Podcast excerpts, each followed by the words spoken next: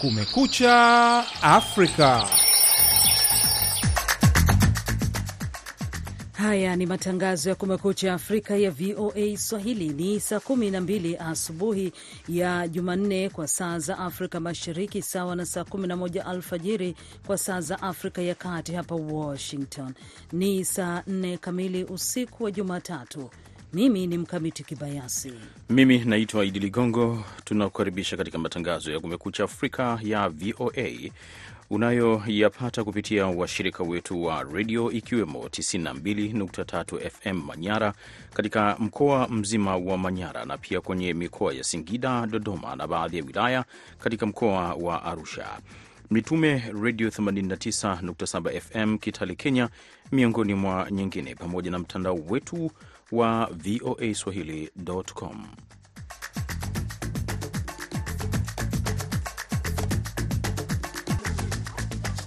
Ripoti za wakati huu. Raia wa DRC wanahesabu saa kuelekea Disemba 20, siku muhimu kwao ambayo watapiga kura kumchagua rais wanayemtaka, huku kukiwa na maoni mseto miongoni mwa wapiga kura. Tulikuwa tunafikiria kwamba seni itaambia watu waende wachukue diplikata, lakini inashangaa sana kuambia watu waende tu wachague bila diplikata, bila kadi. Ni kusema kwa wingi wa watu ambao wataingia ndani ya kila chumba cha uchaguzi hawatakuwa na muda ya kuangalia ni nani ameingia. Katika taarifa nyingine, watu 14 wameuawa na wengine 178 kujeruhiwa baada ya mlipuko mkubwa wa moto kutokea katika kituo kikuu cha mafuta nchini Guinea.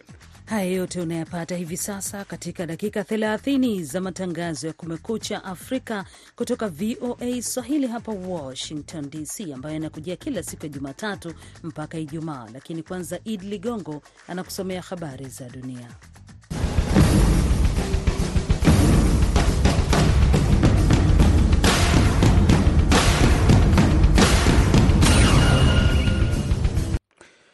Bunge la Marekani linazidi kuishiwa na muda wa kupitisha fungu jipya la msaada kwa Ukraine, huku wabunge wakifanya kazi mpaka mwishoni mwa juma kujadili makubaliano ya ufadhili wa usalama wa mpaka kwa kubadilishana na kura za wa Republican.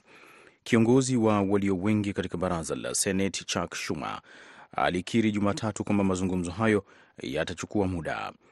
Ameongeza kusema kila mtu anajua kwamba kuna jambo linafaa kufanywa kurekebisha mfumo wetu wa uhamiaji ulioharibika, lakini hatuwezi kufanya hivyo kwa kuathiri maadili yetu. Marekani tayari imetenga zaidi ya dola bilioni mia moja kwa ajili ya silaha na kusaidia Ukraine toka Russia kuanzisha mashambulizi yake kamili Februari 2022 na Rais Joe Biden wa Marekani ameliomba bunge kupitisha dola bilioni 60 nyingine. Hata hivyo, wa Republican wameongezeka kuwa na wasiwasi wa umuhimu wa kuendelea kuisaidia Ukraine.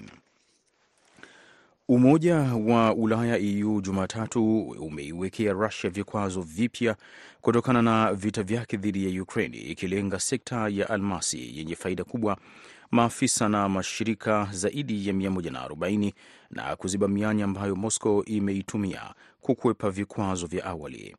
Ni duru ya 12 ya vikwazo ambavyo EU imeiwekea Russia toka Rais Vladimir Putin kuamuru wanajeshi wake kuingia Ukraini takriban miaka miwili iliyopita.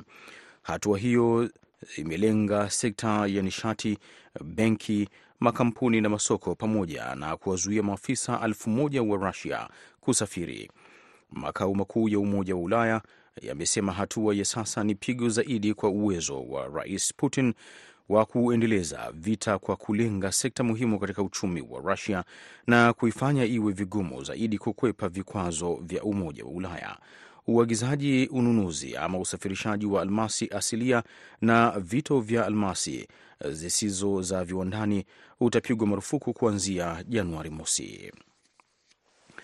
Watu kumi na wanne wameuawa na wengine 178 kujeruhiwa baada ya mlipuko mkubwa wa moto kutokea katika kituo kikuu cha mafuta nchini Guinea katikati ya mji mkuu Conakry siku ya Jumatatu na kusababisha uharibifu mkubwa na kufanya mji huo kusimama kwa shughuli zake.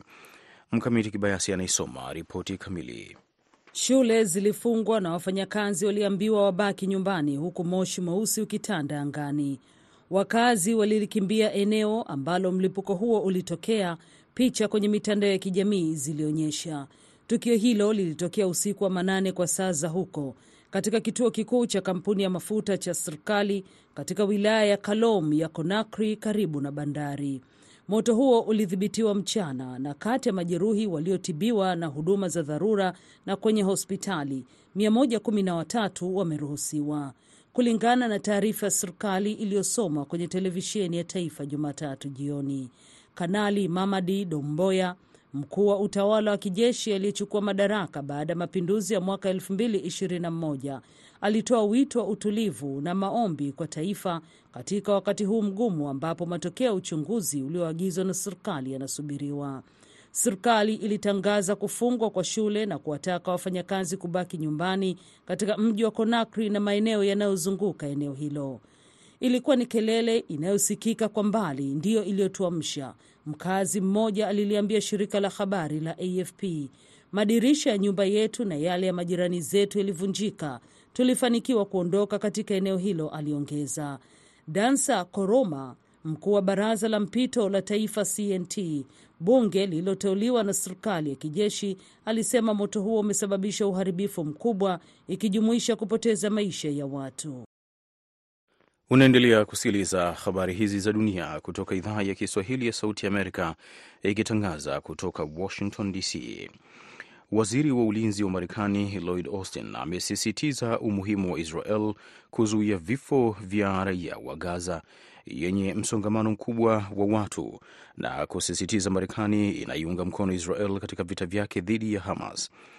Wakati wa mkutano wa pamoja wa waandishi wa habari nchini Israel na wenzake Yoav Gallant, Austin alitoa wito wa kurejeshwa kwa mateka waliobaki wanaoshikiliwa na Hamasi huko Gaza na kusisitiza haki ya msingi ya Israel ya kujilinda.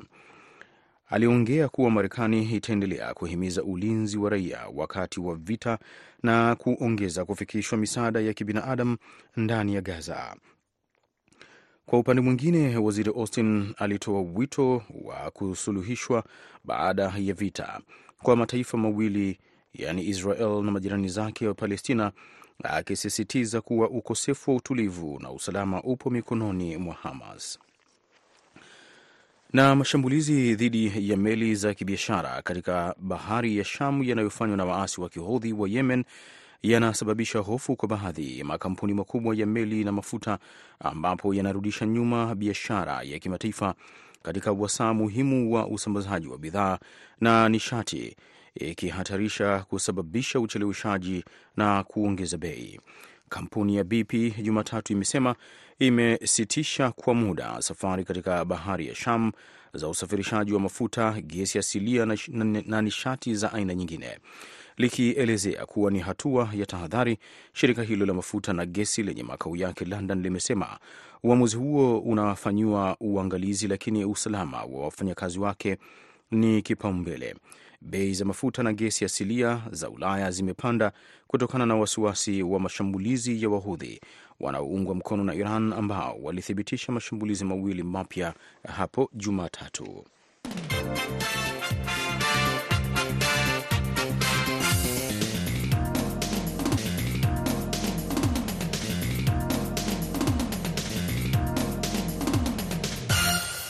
Unaendelea kusikiliza matangazo ya Kumekucha Afrika kutoka hapa Washington DC. Ikiwa macho na masikio ni kule Jamhuri ya Kidemokrasi ya Kongo, ni kwamba kampeni ya uchaguzi imemalizika rasmi Jumatatu saa sita usiku. Kongo inatarajiwa kufanya uchaguzi Jumatano, Disemba 20 lakini hadi sasa raia wa Kongo wana maoni mseto kuhusu kampeni ilivyokuwa na pia kuhusu uchaguzi wenyewe ulivyoandaliwa. Kufahamu haya yote, tunajiunga na mwandishi wetu kutoka Bukavu, Mitima De La Chance. Hoja ya baadhi ya Wakongo ni kufuatia tangazo la hivi karibuni la kiongozi wa tume ya uchaguzi Seni Denis Kadima aliyehakikisha kwamba wote walioorozeshwa kuwa wapiga kura wajielekeza kwenye vituo vya kupigia kura Jumatano, hata kwamba kadi zao za kupigia kura zimefutikana ikiwa majina yao yako kwenye daftari ya uchaguzi watapiga kura. Akiwa pia mwanasheria, Patient Bashombe Matabishi ni mwanaharakati wa asasi ya kiraia inayoitwa Mienendo ya Mapinduzi ya Kidemokrasia kwa ajili ya uchaguzi wa kuaminika. Hajakubaliana na wazo hilo. Tulikuwa tunafikiria kwamba seni itaambia watu waende wachukue diplikata, lakini inashangaa sana kuambia watu waende tu wachague bila diplikata, bila kadi. Ni kusema kwa wingi wa watu ambao wataingia ndani ya kila chumba cha uchaguzi, na hawatakuwa na muda ya kuangalia ni nani ameingia, nani ameingia. Kila yoyote ambaye atafika pale, batamwambia aende achague. Hiyo haiko tena uchaguzi.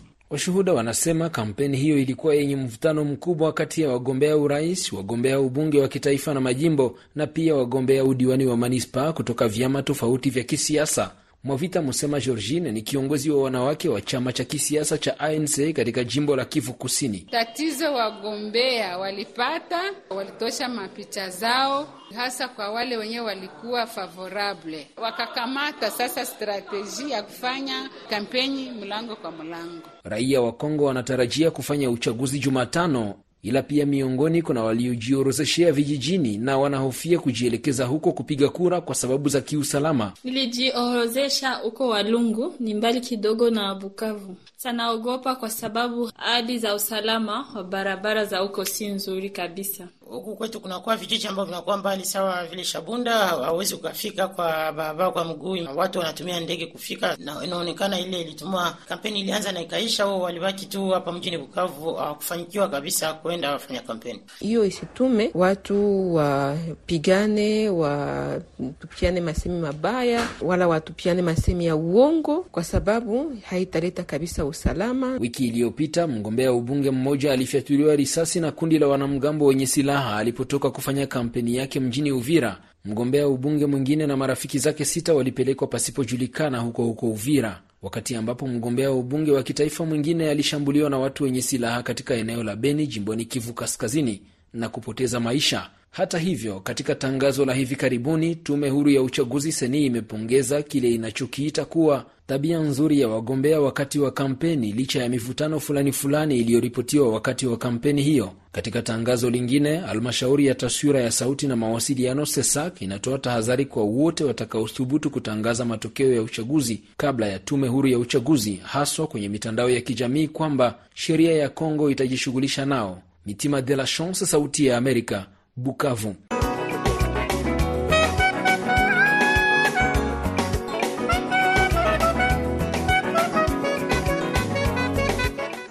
Katika mwendelezo wa kufuatilia ripoti kuhusiana na uchaguzi mkuu huko DRC, mwenzetu Abdu Shakur Abod akiwa Kinshasa amezungumza na mgombea huru wa urais Theodor Ngoi Ilunga, na kwanza akataka kujua mtazamo wake kwa tume ya uchaguzi seni nchini humo katika maandalizi ya mchakato wa upigaji kura. Kwa kifupi, eh, seni eko naonekana kama anatengeneza frauds sababu abakupiblie liste electoral definitive, makaratasi ya watu wengi inisha kuzimika, na pakuwa na kalite ukoliti ya kusema wenjo electeur, afadhali jini ko pale. Paliste afishe ku bureau de vote, na uko na carte inye kusomewa, inaweza kusomewa, iko clear, Hatuna na vile vitu hapana, meko mambo mengi ile inafanyika, hiyo inaonyesha kama mambo yote yanafanyika juu ya kupitisha mtu fulani. Ana juu kupitisha ule mkongomani atachagua. Sasa sisi tunaita bakongomani mwende le 20 kama election itafanyika tu le 20 kwa sababu eh, mamashini yeo ya vote ayafika pa fazi yote, na kama inafika ilifo batu benye kufundishiwa benye kujua kuitumia naitumii na baikondisione ikuwe iuze fo mukila biro lakini haiko vile. Sasa matatizo haya yote hayajatanzuliwa, unafikiri uchaguzi utafanyika kwa njia ya haki? Kuna wengine wanasema inabidi icheleweshwe kidogo. Bon, kama wanasema baicheleweshe ba itakuwa ni juu ya kusema batengeneze batoshe ile yote matakizo ha? Na tuende ku election na kati ya uwaki na kati ya integrity kati ya fair fairness ha? ikuwe juste ikuwe sawa mbele ya ya kanuni mbele ya loi. Kama ni vile tunaweza kukomprendre, meshe tuliomba bifanyike avant le 20 me banakatala kubifanya. Sasa maana yake tuko naenda ku election juu ya kitu kingine, haina juu ya kusema election inclusive democratique. No, ile kitu inakosa peple. Sasa naweza kubaridisha ile maneno. Kuna wagombea kiti wengi ishirini na tatu, si mnampa nafasi Rais Tshisekedi kupata ushindi kwa vile upinzani mmegawika? No, bakongomani banajua na banasikiliza. Wakati ni unasema hapa, banasikiliza kama Tshisekedi alilaka asema mitamaliza insecurity, nitaenda kuikala kule kuesta, kuikala kule.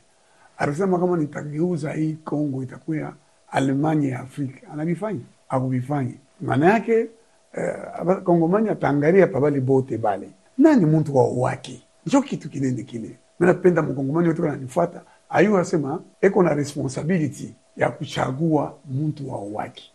Ni sauti ya Theodor Ngoi Ilunga, mgombea huru wa urais huko DRC, akizungumza na Abdu Shakur Abod mjini Kinshasa.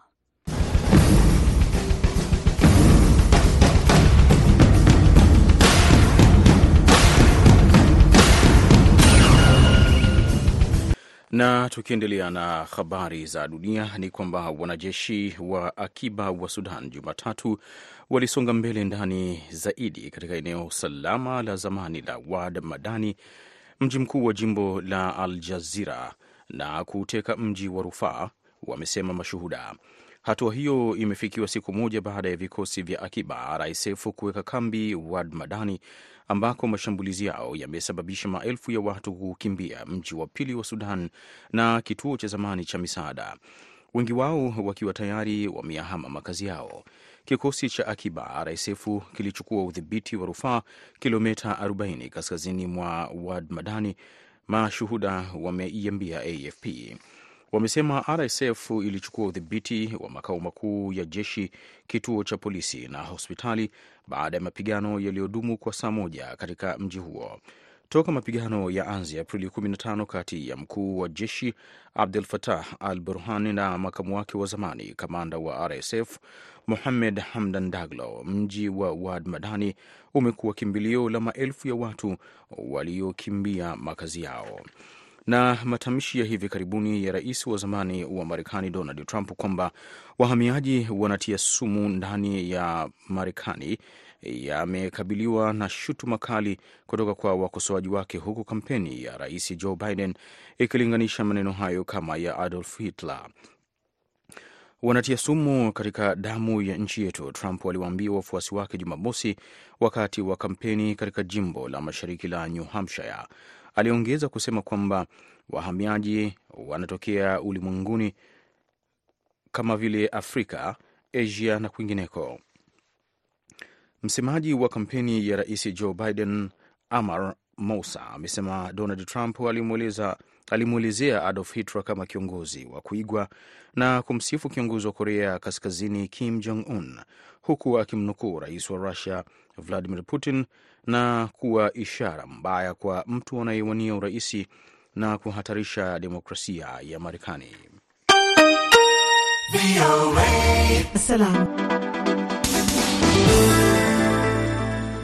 Tukiendelea na ripoti zetu, wakati Senegal ikijiandaa na uchaguzi wa mwezi Februari, baadhi ya waandishi wa habari wanajiondoa katika kuripoti, wakielezea kuogopa mashambulizi ya vitisho. Katika kutoa mwangazo wa suala hili, baadhi ya waandishi wa habari na polisi wanapata mafunzo ya pamoja ili kutafuta njia bora ya kusonga mbele. Mwandishi wa VOA Senanu Todd anaripoti kutoka Dakar, Senegal, na Mkamiti Kibayasi anaisoma ripoti kamili. Katika Maison de la Presse mjini Dakar, Senegal, waandishi wa habari wanaelezea uzoefu wao kwa unyanyasaji unaofanywa na polisi kwa wanasiasa na wadau wa vyombo vya habari pamoja na wataalam wa usalama.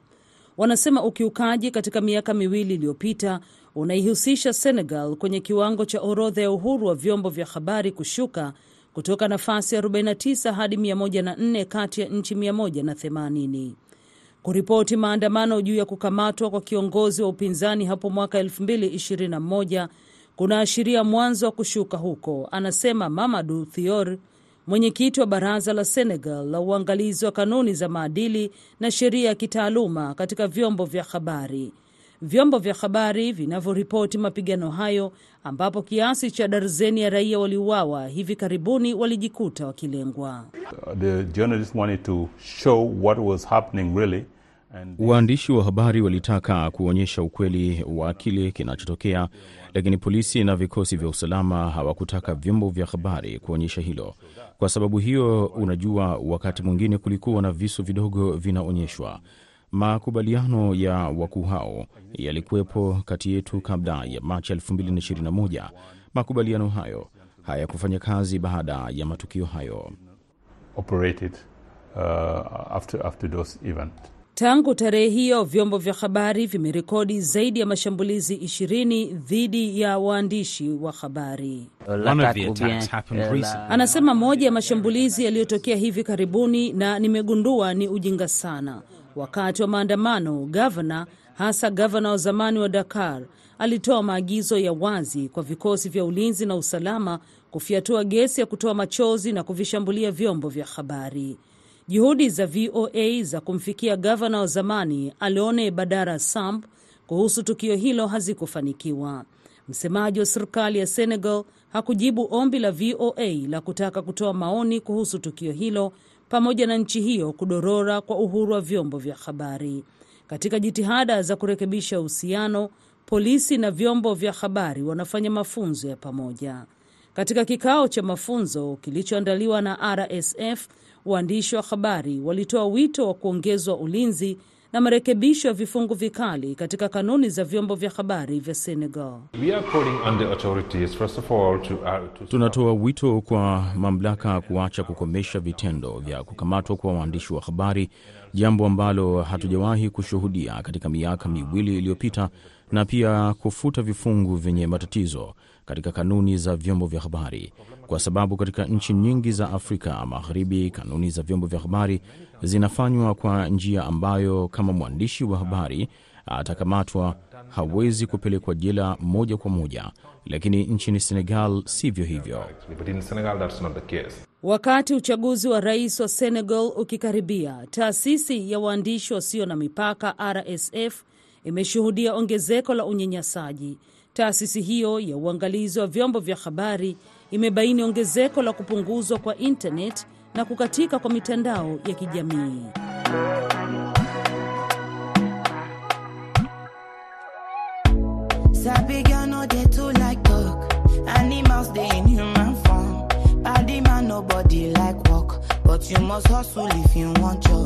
You no finish they won't fight us. If them they run them no fit catch up. I know dey form say I too righteous. No con dey form say you too like us. Me no get the time for the hate and the bad energy. Got my mind on my money. Make you dance like broccoli. Steady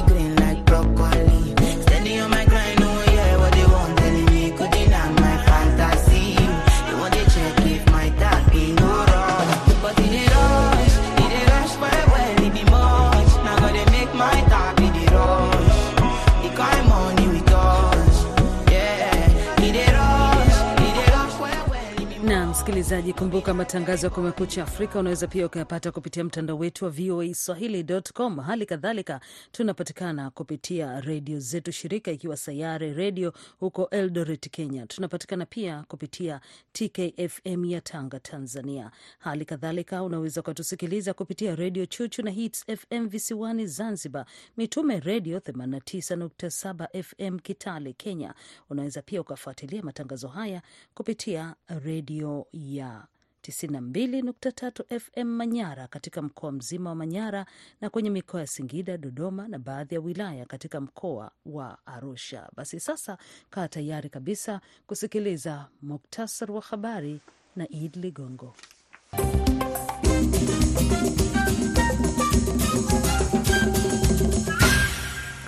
Bunge la Marekani linazidi kuishiwa na muda wa kupitisha fungu jipya la msaada kwa Ukraine, huku wabunge wakifanya kazi mpaka mwishoni mwa juma kujadili makubaliano ya ufadhili wa usalama wa mpaka kwa kubadilishana na kura za wa Republican.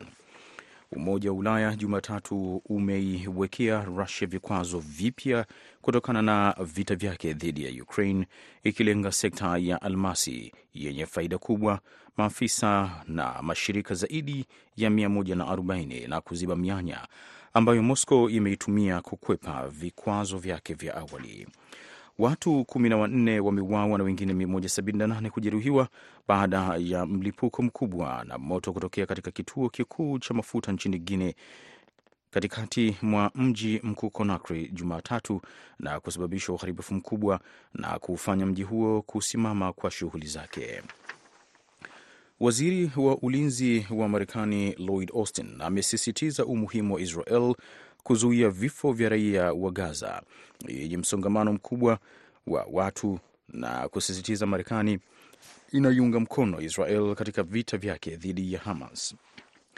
Mashambulizi dhidi ya meli za kibiashara katika bahari ya Sham yanayofanywa na waasi wa kihodhi wa Yemen yanasababisha hofu kwa baadhi ya makampuni makubwa ya meli ya mafuta ambapo yanarudisha nyuma biashara ya kimataifa katika wasaa muhimu wa usambazaji wa bidhaa na nishati, ikihatarisha kusababisha ucheleweshaji na kuongezeka kwa bei. Wanajeshi wa akiba wa Sudan Jumatatu walisonga mbele ndani zaidi katika mji wa Wad Madani. Mpaka hapa ndio tunakamilisha matangazo ya Kumekucha Afrika kwa asubuhi ya leo.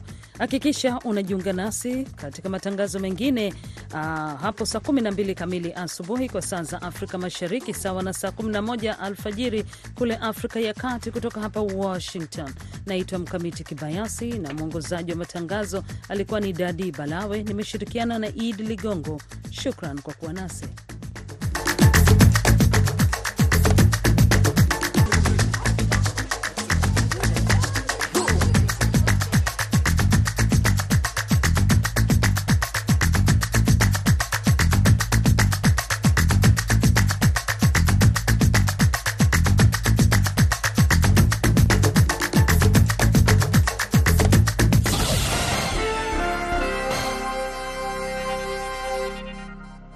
Ifuatayo ni tahariri inayoelezea maoni na mtazamo wa serikali ya Marekani. Miaka 75 iliyopita mataifa yaliweka ahadi iliyoeleweka kiurahisi na iliyojieleza kimaadili. Wanadamu wote walizaliwa huru na wote ni sawa kwa heshima na haki zao. Hayo ni maneno yaliyotangulia kwenye azimio la ulimwengu la Umoja wa Mataifa kuhusu haki za binadamu na ni la kipekee katika kuelezea azma pamoja na imani kwenye ulimwengu unaoendelea kujikwamua kutokana na vita viwili vya dunia pamoja na ukatili uliotendewa Wayahudi, amesema waziri wa mambo ya nje wa Marekani Antony Blinken. Kwa hakika hilo lilipotungwa na kupitishwa, haki ziliorodheshwa na zilikuwa tetea. Hata hivyo, hivi leo haki hizo zimeunganishwa kwenye mizizi ya jamii zetu. Ni sehemu ya kile kinachotuunganisha kama jamii ya kimataifa. Zinaweka viwango kwa uhuru kwa ajili ya haki na heshima ya binadamu. Katika maadhimisho ya miaka 75 tangu kutiwa saini kwa azimio hilo, tunalo jukumu kubwa la kuendeleza maendeleo ya kusonga mbele, na hasa wakati sauti za kupinga zikiongezeka katika kupinga haki hizo za kimataifa, umuhimu wake na uhalali wake, amesema waziri Blinken. Ndiyo maana aliongeza kusema kwamba Marekani inatoa ahadi nyingi za kulinda na kukuza haki za binadamu. Kwanza kabisa, tunaimarisha kazi zetu ili kujenga jamii zilizo imara na ambazo zinaheshimu haki za binadamu, ikiwemo kupitia kwenye mpango wa Rais Joe Biden wa kuifanya upya demokrasia. Pia tutapanua uwekezaji wetu kwenye programu za kulinda uhuru wa habari pamoja na usalama wa wanahabari ili kuzuia na kukabiliana na ukiukwaji wa haki za binadamu, kulinda wanaharakati wa haki za binadamu, kukuza uwajibikaji pamoja na utawala wa kisheria. La pili, tutahakikisha haki za binadamu zinalindwa katika ulimwengu unaoendelea kubadilika kidijitali, ameongeza waziri Blinken. Tunabuni mipango ya kitaifa ya National Action Plan ili kuhamasisha uchapakazi katika biashara pamoja na kuhakikisha kwamba biashara katika serikali yetu zinazingatia haki za binadamu, haki za wafanyakazi pamoja na haki za kimazingira. Tutachukua hatua ya kusaidia makampuni ya teknolojia kulinda majukwaa yao dhidi ya kutumika kufanya mashambulizi dhidi ya wanaharakati wa haki za binadamu pamoja na watu wengi kutoka asasi za kiraia. Mwisho, tunafanya kila juhudi kuimarisha haki za watu wa rangi tofauti pamoja na kushughulikia ukatili wa kijinsia hapa Marekani na kote ulimwenguni, amesema Waziri Blinken. Ni jukumu la serikali, wanaharakati, Umoja wa Mataifa na watu binafsi kuhakikisha dunia ambayo haki za kimsingi za kila mmoja zinaheshimiwa. Hiyo ilikuwa tahariri inayoelezea mtazamo na maoni ya serikali ya Marekani.